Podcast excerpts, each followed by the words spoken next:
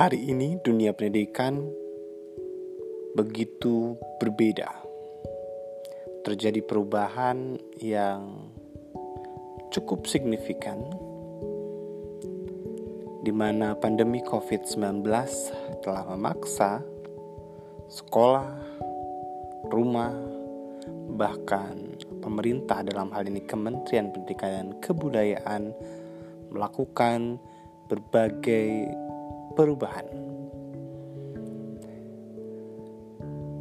Tertatih-tatih, namun lambat laun adaptasi terhadap masa pandemi bisa dilakukan. Awalnya guru kelabakan harus melakukan proses pembelajaran jarak jauh.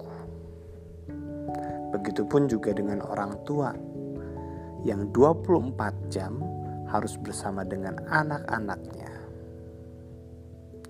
Sementara kementerian sebagai pengambil kebijakan juga dituntut untuk bisa melakukan pelayanan dengan tidak menghilangkan hak pendidikan kepada warga negara.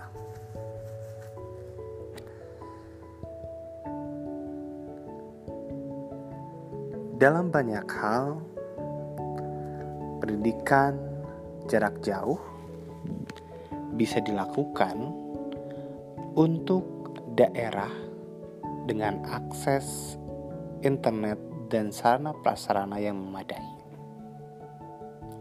Namun faktanya, ada daerah lain yang tidak tersentuh akses internet dengan baik. Sehingga gak aneh kalau ada cerita murid pergi ke bukit atau guru yang berinisiatif untuk mendatangi satu persatu rumah murid di tengah pandemi untuk tetap bisa melakukan proses pembelajaran. Fakta ini merupakan gambaran begitu luasnya Indonesia dan belum meratanya pembangunan pendidikan di tanah air. Jadi gak usah kaget, memang itu fakta dan PR yang harus bisa diselesaikan oleh pemerintah. Bukan hanya sarana prasarana, bukan hanya internet, bukan hanya listrik, tapi yang paling penting adalah pemerataan layanan mulai dari guru terbaik yang harus tersebar di semua sekolah yang ada di tanah air. Masa baru pendidikan, di mana pandemi COVID-19 akan memberikan pelajaran berharga bagi semua stakeholder untuk menyongsong satu kehidupan yang baru yang diakui akan berbeda dengan hari ini atau kemarin. Proses adaptasi yang dilakukan selama kurang lebih 2 bulan ini telah memaksa kita untuk melahirkan banyak kreativitas, banyak inovasi. Dan ke depan, tantangan baru akan dihadapi.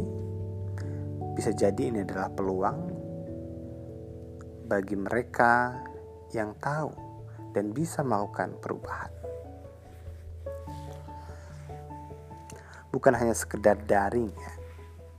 Tantangan perubahan itu juga berlaku pada pembangunan sumber daya manusia yang menyesuaikan diri dengan kondisi sesuatu yang baru itu.